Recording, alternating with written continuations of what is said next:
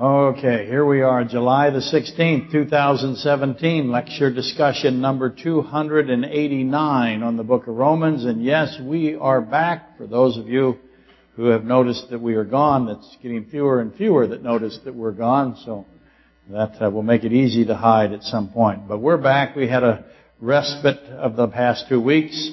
That allows the analog cliffside audience as opposed to the digital audience, high digital audience.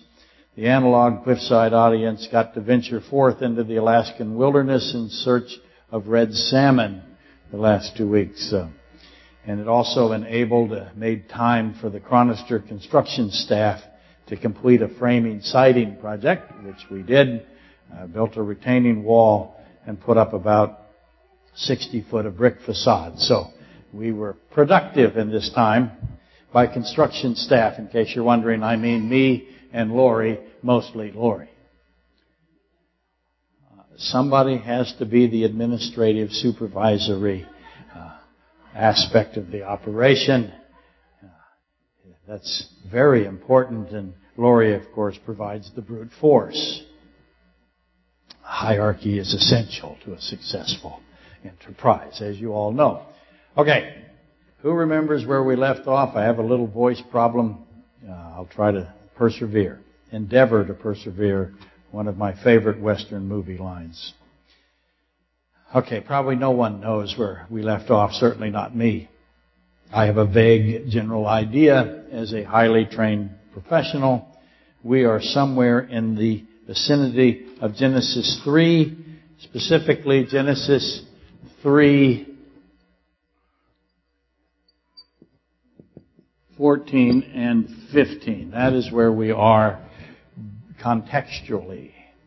Which of course, Genesis 3 and 14 is the culmination point, in my opinion, in time of the trail of the fall of Satan. So I'm asking you, as you know, to make a timeline of whatever length you prefer. If you would like to be 120 Jubilees, that's perfectly appropriate. But at some place in your timeline, you have to establish the creation of Adam, the fall of Satan, the uh, cre- creation of the lake of fire, the creation of Satan. So somewhere in your timeline, if you put Adam here, well, then you're going to have to add some more timeline, in my view. So figure out what your timeline is. In any event, Genesis 3:14, let's just for today put it right here. There it is. That's Genesis 3:14 and 15. I think that it is an extraordinary uh, event, not of course eclipsing the crucifixion or even the birth or any aspect of Christ, but with regard to those creative beings, thus uh, Satan being one, it is an extraordinary point in time, this fall of Satan. A defining moment in the history of the world at the time, because we didn't have very much, did we? When Satan fell, he fell within a hundred years of the creation of Adam again, in my view. I, I will re- go over that someday uh, again. But this 314, 315 of Genesis, an incredible moment in history because God has moved against the rebellion of Satan and the fallen angels. Satan has been cursed as God defines cursed. So this is the cursing of Satan right here. And that is extraordinary. I cannot emphasize enough because God has come and uh, counterattacked, to use a humanistic position. That is not what he did because he's outside of time and omniscient. But as far as we and the angels are concerned, they're seeing the response of God. Again, theologically unsound to say response of God. That's for another day. Satan cursed by God, declared to be cursed by God, and so now ask the immediate obvious questions. How loud was this declaration of Genesis 3:14 and 15? How much noise did God make when he did it? Who heard God proclaim Satan to be accursed? He says he's accursed. Who heard it?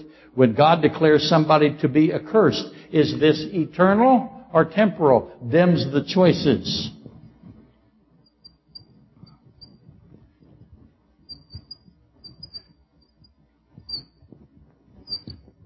Is this a uh, an eternal condemnation or a temporary condemnation? Is Satan going to be in an eternal state or a temporal state? There's a great disagreement over that, as you know. Uh, I wouldn't, uh, I wouldn't necessarily want to imply that I know what everybody's view is on this, but I would guess that most of us here have an eternal position. But there is a large group of people that say that all judgment is conditional. A very large group of people. What physical evidence, moving to the next question, if any, does God provide that Satan is now in a damnable condition? In other words, was there a physical change of Satan's appearance? We have a description of him eh, as we have gone over in the past. He's perfect in beauty. He's extraordinarily beautiful. In fact, his beauty causes him problems, just as mine causes me problems. Okay, maybe not so much. How come all of you laughed? There wasn't one on my side in the entire, it was a monolithic 100% opposed. I need, I need more mirrors or fewer mirrors, one, one or the other. Anyway, that Satan perfect in beauty and his beauty has an influence on his thought process. He also has, uh, he's filled to the brim with wisdom. Did he go through, did God physically change how he looked when he condemned him? Did he take away any physical characteristics and give him identifying markers? Does God ever identifyingly mark someone after he has judged them? Is there any place else in scripture where he has done that? Okay. Did he do it here? Is there a relationship between this physical identifying mark and the other physical identifying marks? So to repeat the question, what physical evidence, if any, does God provide that Satan is now in a damnable condition and has no recourse? Satan having no recourse, having no exceptions, and has no mercy. Okay? What then, once we have dealt with Satan, what then would logically befall the fallen angels? What would be their fate? How come they're not mentioned here? Would they have expected to be mentioned? Aren't they part of the situation? I've asked quite a few times uh, now over the last few months. When did God create the lake of fire? Matthew 25, 41.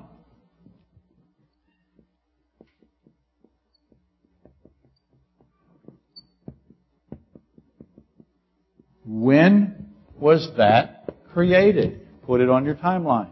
Was it before Adam or after Adam? Or was it at Genesis 3, oops, I put 15, 15 here, didn't I then? Was it at Genesis 3, 14 through 15?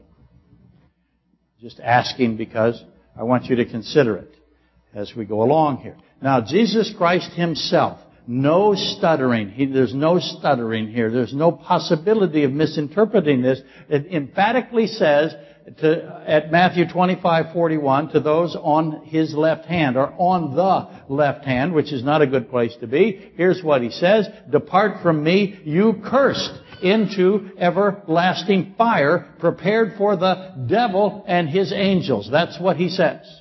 That's something he will say at the end of the age. Matthew 25, 46. And these will go into everlasting punishment. Everlasting punishment. This is God saying that those in the lake of fire will be in everlasting punishment. But the righteous, he says, will go to eternal life. So I have this happening. I have everlasting and then I have eternal life.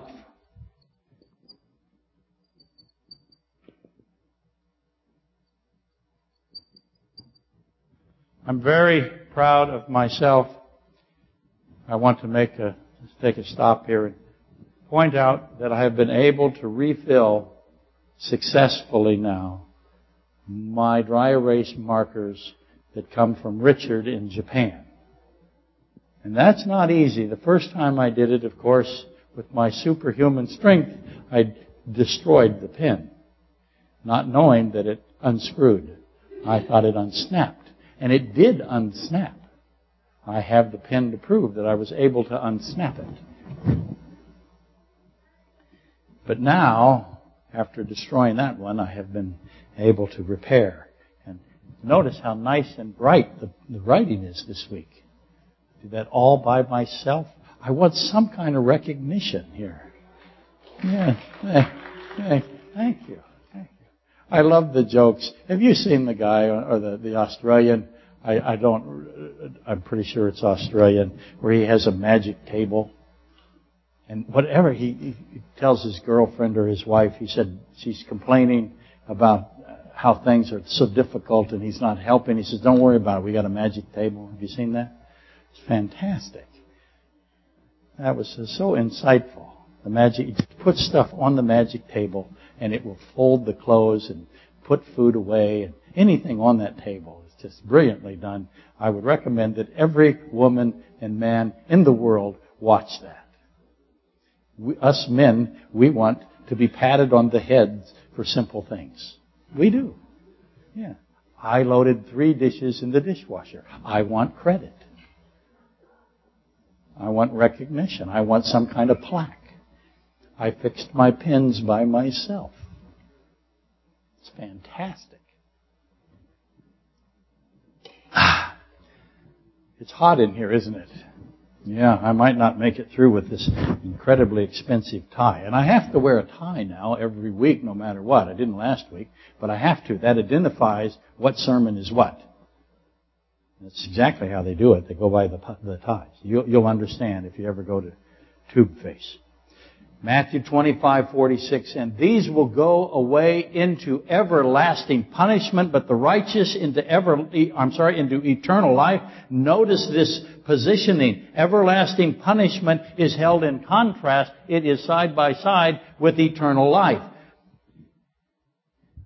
Everlasting fire is the destiny of everyone who has been cursed, who will be cursed by God. When God curses you, you are on your way to everlasting fire by your own willful decision. Eternal death is the fate of those whom God has identified as cursed, as accursed. Eternity is the consistent property to be noted here. There is eternal life, that's one place, or there is eternal death. That is your choices again. Eternal death or eternal life. Note again the eternal aspect of that. There is no such thing as provisional death. As the God of creation, the Lord God Almighty frames or defines death. When God speaks of death, you have to begin to say to yourself, what does He mean? Not what do we mean, what does He mean? He defines death overwhelmingly as the second death. And if you prefer, uh, you can enter, uh, connect, I'm sorry, you can, uh, you can have a drink of medicine. You can replace death with curse. They are the same thing to God. As he speaks. Second death, everlasting punishment. Life to God is eternal life. He is outside of time. He sees life as He defines it. He sees death as He defines it. It is something that would be naturally occurring. Understand the everlasting condition of the cursed. I'm repeating that because it comes up again later back here. So those who insist on a transitory death have not considered the mathematics of it, or more precisely, the mathematics of infinity. To repeat the essence of the debate, if you haven't heard it, uh, the position is this. If unbelief or evil, again, replaceable, is released from condemnation after a million years. Grant me the hypothesis, would you? If somebody is an unbeliever and therefore evil, as God defines evil, He defines unbelief as evil. If someone is evil and they are put into condemnation and the term of the condemnation is a million years in the lake of fire. What percentage and they are released after a million years. What percentage of infinity is one million years? That's the mathematics of the equation. What then is the difference percentage wise between being saved and being condemned? Does that make sense? If you are condemned for only a million years, what percentage of eternity, what percentage of infinity is a million years? And therefore, what is the percentage difference between someone in eternal life and someone who is pardoned after a million years? Again, how do you do this? Feel free to use your phones. Enter one million, define, I'm sorry, enter one million and divide by infinity. What number did you get? How big a number is it? What is the difference between someone who is saved mathematically and in eternal life and someone who is pardoned after a billion years? Divide a billion by infinity. Give me the percentage. Okay? Proceed next now to the most obvious of the obvious questions. How many who are cursed by God will repent? What is the rate of rehabilitation in the lake of fire? How many will regret their experience in the lake of fire? Now that's a little different word. You'll notice I jumped to uh, Judas. Judas did not repent. He regretted. He did not have remorse. He had regret. The word means regret there. How many who are cursed by God will be rehabilitated? How many will believe God? The answer to this is none. None. Please don't write to me about the literally true. I'm speaking to the internet audience here. Don't write to me. Well, you can write to me. But don't write to me about the literally true story of the rich Pharisee and Lazarus in Luke 16, 14 through 31. The rich Pharisee. Notice I call him a Pharisee because the context, Christ is speaking to the Pharisees and they knew they were being uh, they knew who this rich Pharisee was. It's a literally true story. It's not a parable. If you've got parable written in your Bible, you can use my pen that I have fixed and cross out parable. It is a true, literally true story. Two men who actually lived. The rich Pharisee demonstrated without any controversy a deep, intense hatred, mocking, derisive uh, contempt, loathing for Christ. That's, when you read what he says, make sure you notice that. If you don't notice that, read it again, because it is plain as it can be. He accuses Jesus of being unjust. He's very clever, but he says that he is there unjustly. Send me a drop of water. I deserve a drop of water. Send Lazarus to give me a drop of water. Try to begin to think of what he is saying. Abraham represents Christ in that story that is true. But the Pharisee, the rich Pharisee, how many church people and authority in the church are rich? The answer would probably be all of them.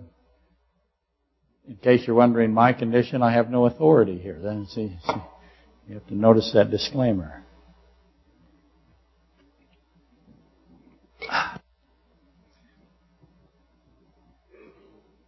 He accuses Jesus of being unjust, which is the equivalent of charging the Creator God, the I Am, the Ancient of Days, of being the source of all evil. If Christ is unjustly putting people in torment, He is evil. And the rich Pharisee and the beggar Lazarus is fundamentally revealing the premise of Satan, which contains as you know, as we've repeatedly covered, this slander that God cannot lawfully or morally judge sin. That is what the rich Pharisee says. You have judged me and you are wrong. I deserve mercy. Water is mercy. And you send somebody to give it to me. And you do what I say. I command you to, to go to my brothers with all of this evidence. Look at how uh, he has responded to. Understand it.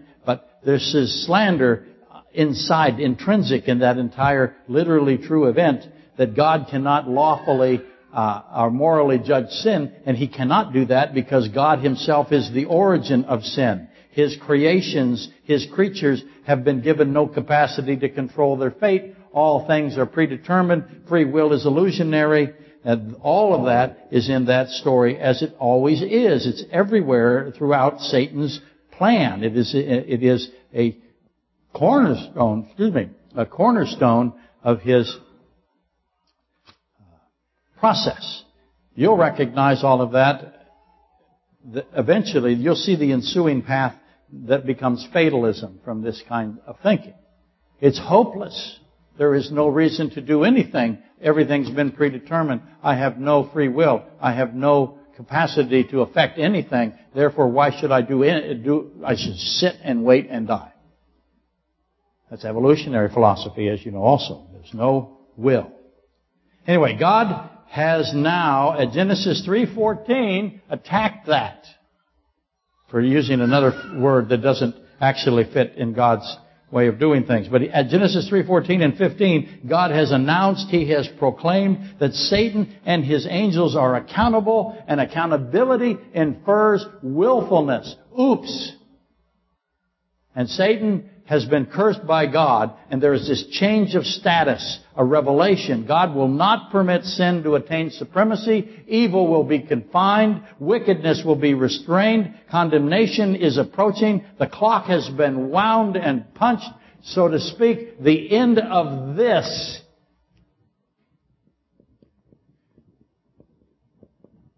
The end of this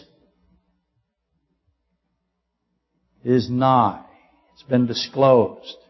So once again, let's read what God says to Satan and his angels.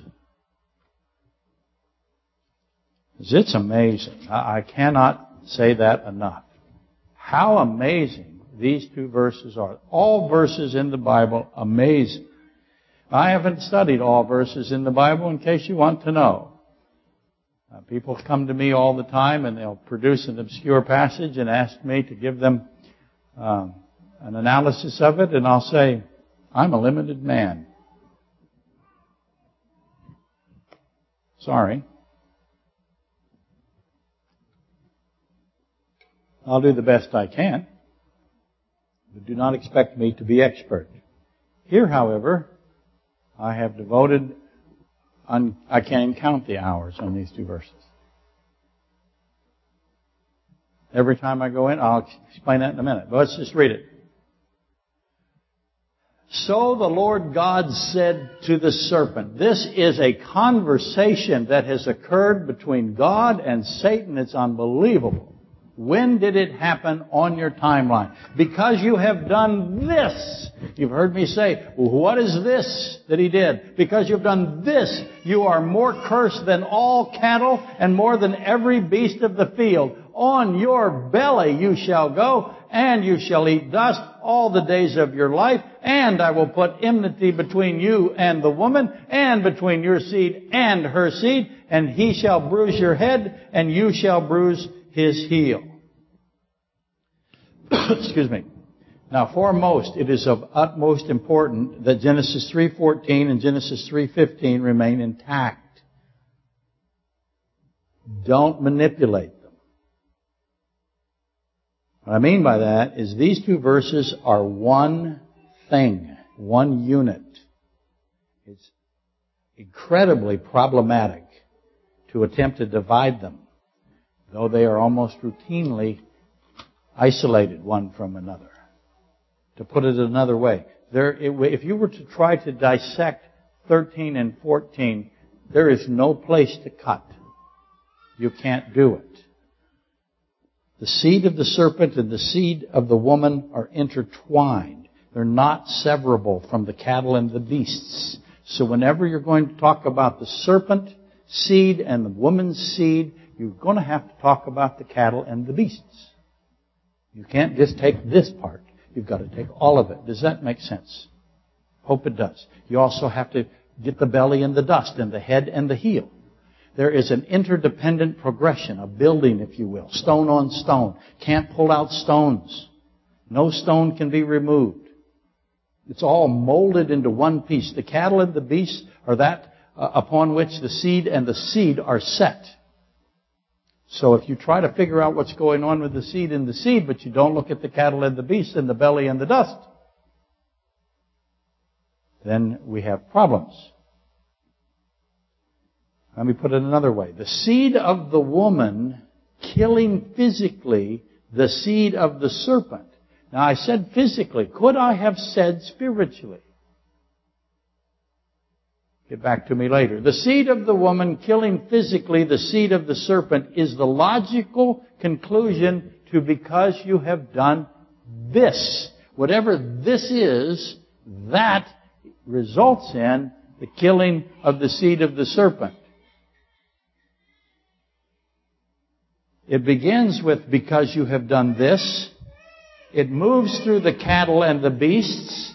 Then next is on your belly you shall go, and you shall eat dust all the days of your life. And we've got to stop there a bit, huh? Ask at least one, maybe two, maybe three questions. How many days does Satan get?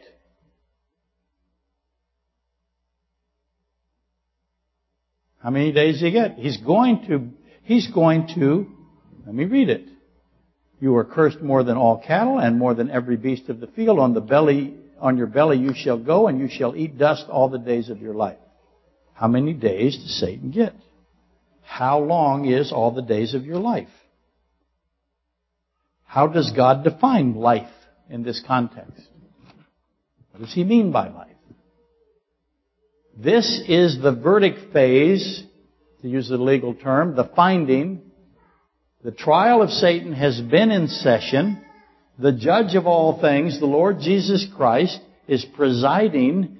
He, he's, now he presides. He is presiding in this. How do I know that it is Jesus Christ who said this to Satan? I know it's Jesus Christ that said it to Satan because of John 5:22. For the Father judges no one, but has committed all judgment to the Son. All judgment, John 5:22.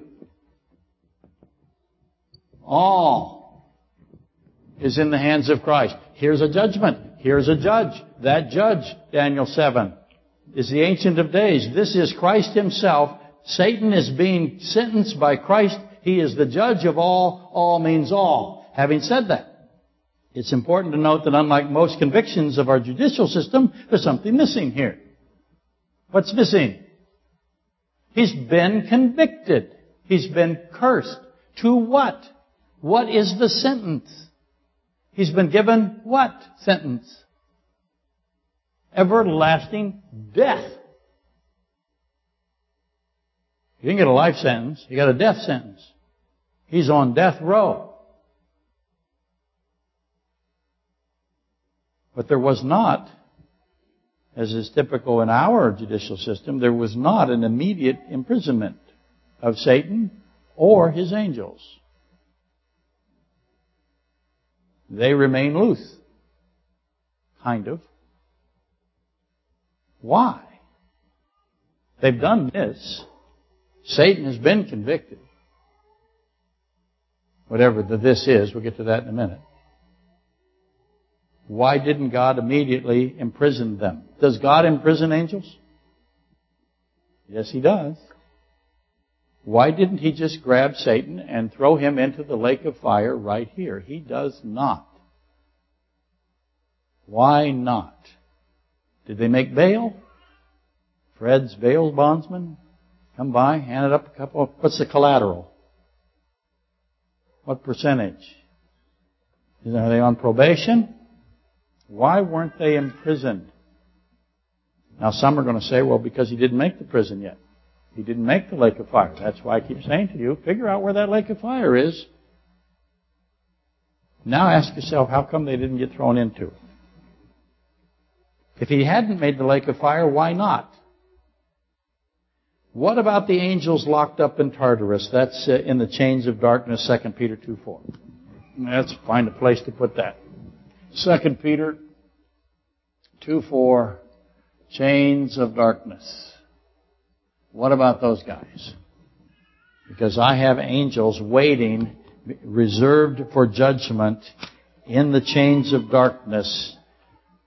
Who put them there? Obviously, it's not time for Satan and his angels to be in the lake of fire. It is time for angels to be in the chains of darkness. Why isn't it time for the angels of the fallen angels of Satan and Satan himself to be put in to the lake of fire? Why aren't they there? To repeat that question again. What is proved by these angels, these fallen angels remaining uh, their continued freedom, remaining in freedom. Why then, specifically, who are these guys in 2 Peter 2 4? Why are they placed into the chains of darkness? What did they do? When did they do it? I've got all of these angels to deal with. Some are loose, some are, are in chains of darkness. I got a lake of fire. Nobody's in that. Uh, Satan is still running loose. How come all of that is still true?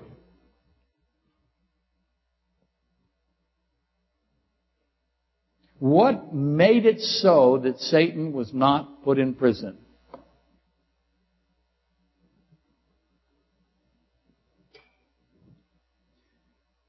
Uh, once again, I have outkicked my coverage.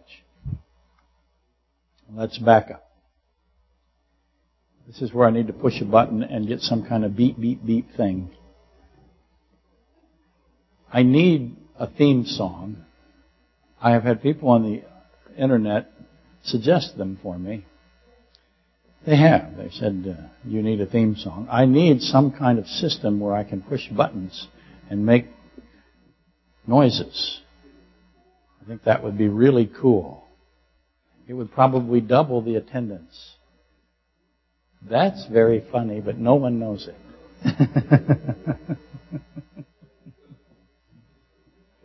okay, back up a second. I submit this is back to because you have done this. That's directed at Satan from God himself, from Jesus Christ himself. Because you have done this, I submit that everyone that, that heard that knew, and everyone knew what it was that Satan had done. Satan certainly knew what the this was. The question becomes the scope, the scope of the this. Is, is Christ referring to the abundance of your traffic? Remember that from a few weeks ago, Ezekiel 28:16? Or is Christ limiting Satan to the deception of Eve and the subsequent fall of Adam? Did that make sense? Did I make that clear? I've said, does that make sense now three times? Counting that last, does that make sense? Which makes four. If I keep saying that, it's not good news for me as the beloved teacher. Is Christ, is the this limited to Adam and Eve? Or does the this also incorporate the fall of the one third angelic host? Is the this the same in both places? In other words, is the this the methodology or the method or the acts of Satan with Adam and Eve, are they absolutely or completely identical to what he did in the heavenly host? So the this is the this in both thises. Does that make? Stopped myself. Option three, of course, is all of the above, right? Uh, that it is both. He is not limiting Satan to the deception of Adam and Eve, and he is not limiting Satan to what happened with the angelic host. It is both of them in a combined form. So let's reword the hypothesis. Is Satan being shown his ultimate destiny for his wickedness in heaven, his wickedness on the organic earth, or both? All of his acts. I think it's only reasonable that the omniscient judge tries Satan for at minimum his crimes to date.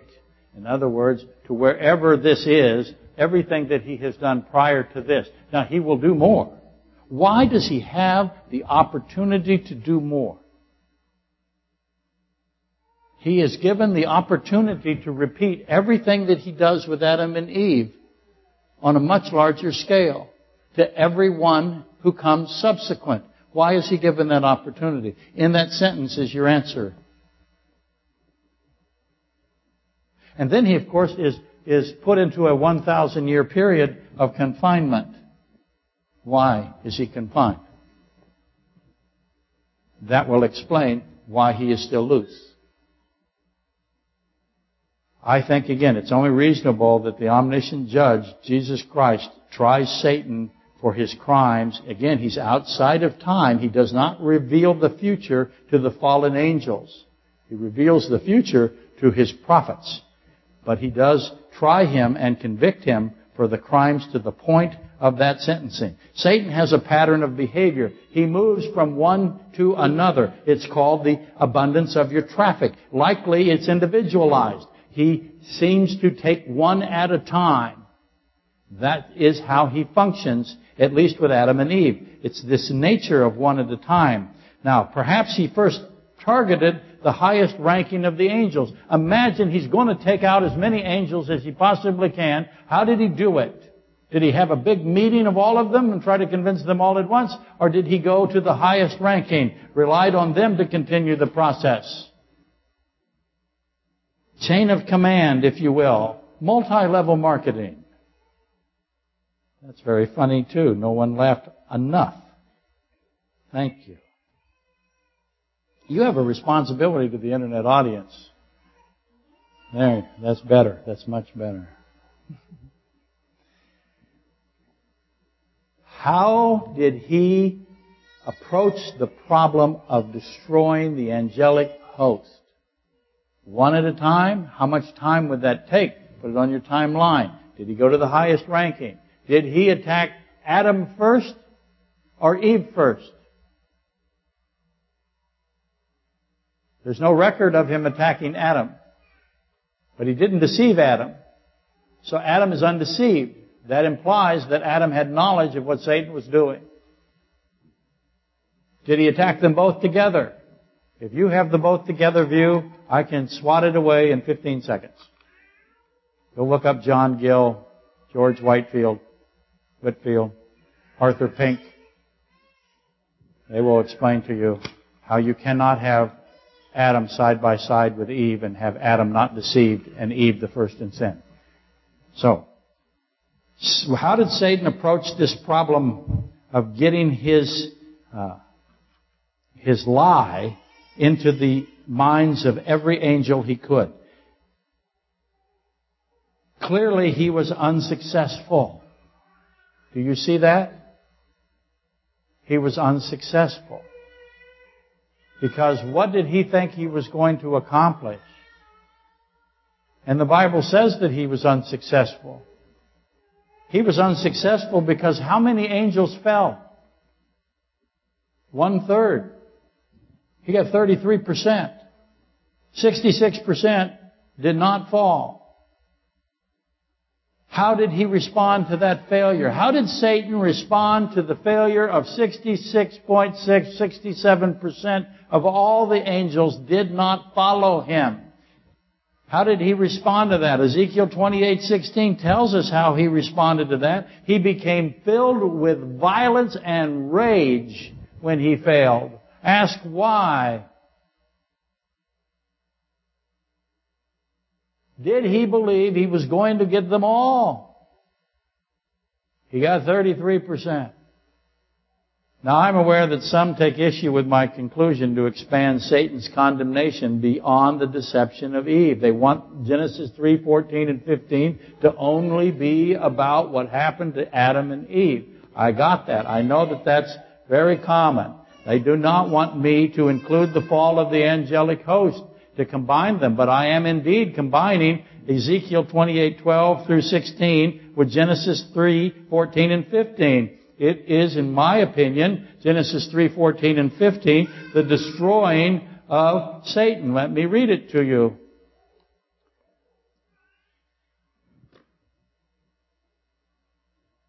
This is what God says to Satan. Therefore I cast you as a profane thing out of the mountain of God.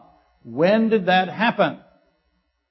I destroyed you, O covering cherub, from the midst of the firing stones. Your heart was lifted up because of your beauty. You corrupted your wisdom for the sake of your splendor. I cast you to the ground. I laid you before kings that they might gaze at you. So I ask, when was Satan cast to the ground? It, to me, it rings of Genesis 3.14. Let me go back and read Genesis 3.14 for you. Because you have done this, you are cursed more than all cattle and more than every beast of the field. On your belly you shall go and you shall eat ground. I cast you to the dust. So I put 314 with Ezekiel 28, 16 through 17 because to me the similarities are obvious. So who are the kings that gaze upon Satan? When did God destroy Satan? Most of you know I consider the cattle and the beast to be profoundly mysterious. I've spent hours and hours and hours tracing the cattle and the beasts. But I also, the thing that has always struck me here is the ands. Every time I read it, I just go, what is going on with the ands? You see, the serpent is cursed more than the cattle and cursed more than every beast. God himself said this. Again, how does God define cursed? everlasting death.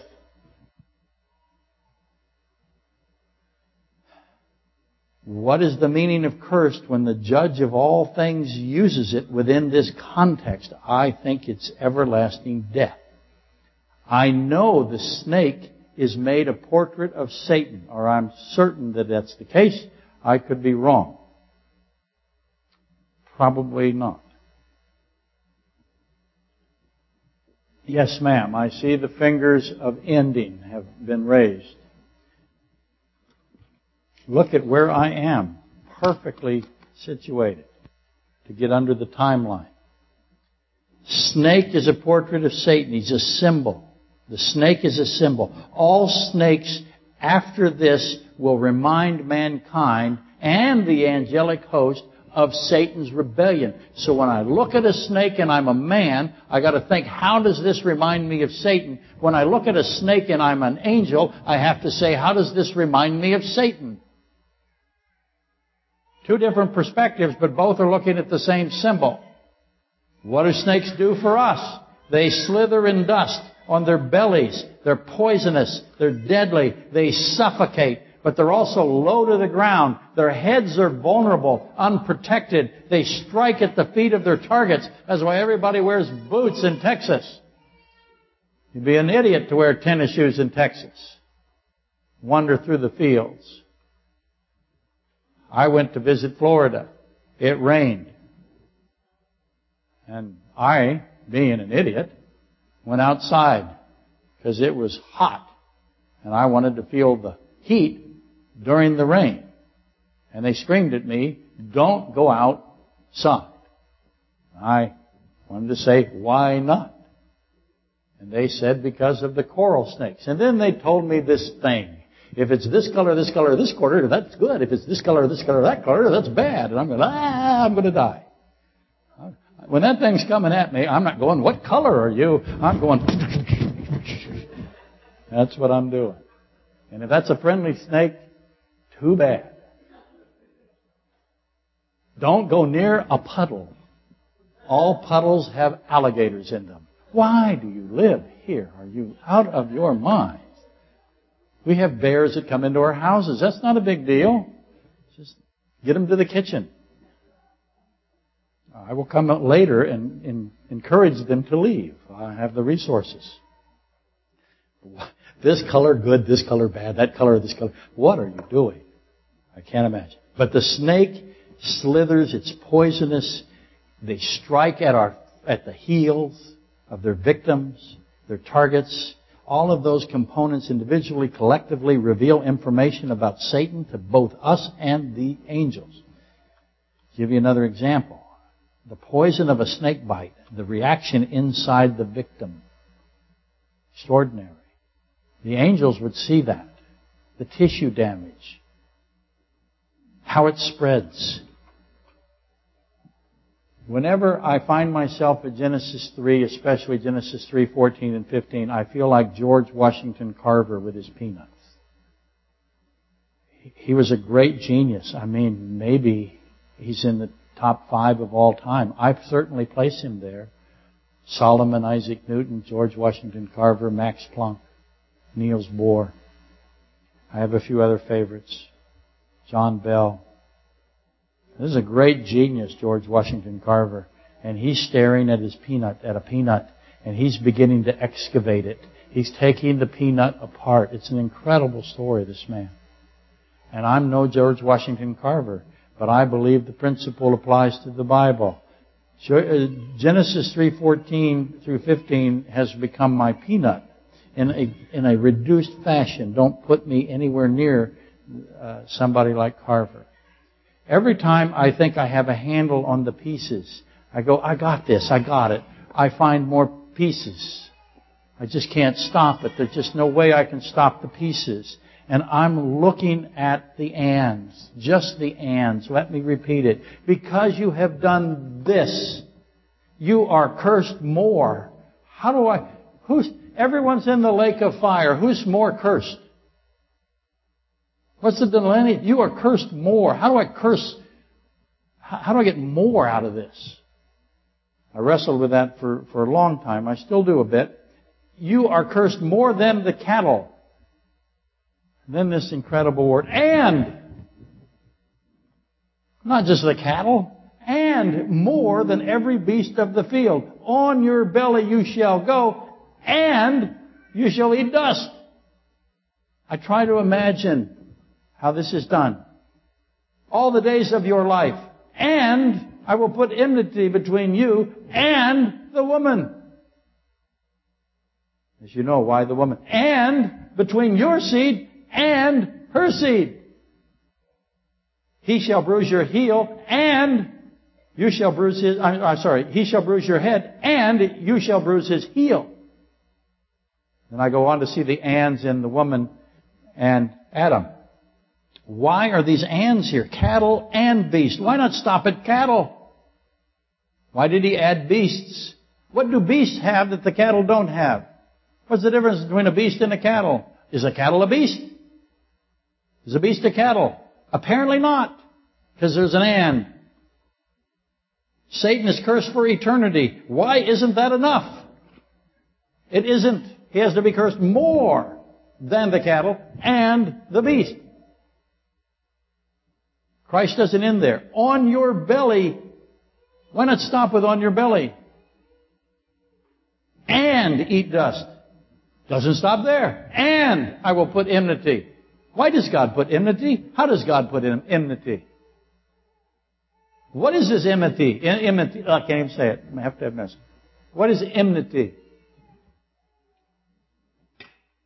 I've tried to imagine how does all that collect to the this? Because it does. I've tried to imagine the angelic host as God speaks this sentencing, and I wondered if he paused. Because I would have paused.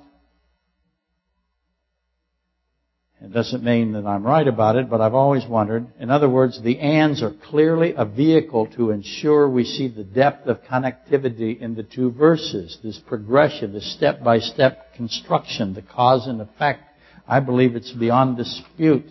But what, again, if God paused? I thought, how long? I imagine the angels would be doing what? It's a trial. What do you do at a trial?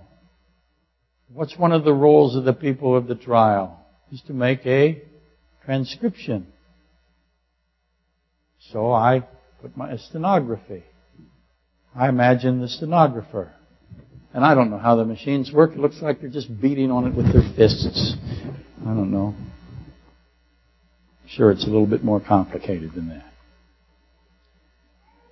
So I imagine the angels will be transcribing. Both sides, I've got a fallen transcriber and an unfallen transcriber. I got everybody taking notes. This is a big deal. This is a stop sign. A huge stop sign in the history of everything that has happened here to this date.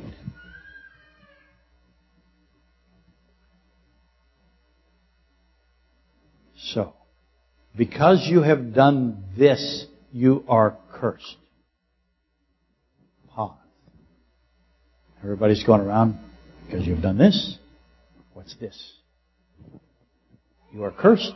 What's cursed mean? Define curse. They're all running around. I, I think that God let them go. More than cattle. What? More than cattle? Why? Huh. What did the cattle do? Who are the cattle? Why are cattle cursed? More. Why is he cursed more than cattle? How more is, is more? Why more? How much more? God spoke to the serpent. The serpent is a symbol of Satan. Are the cattle likewise symbols? They would know that, wouldn't they? What conclusion they make? What is cattle to an angel? Not what is cattle to a man. What is cattle to an angel? Why is the cattle cursed more? Who are the cattle? Again. How are cattle cursed? Are they eaten? Were the cattle changed? Probably a cattle committee was formed trying to figure out cattle. And every beast. What? It keeps going. And so shall we. Next week. Finish this. Bring a peanut. If we can figure it out.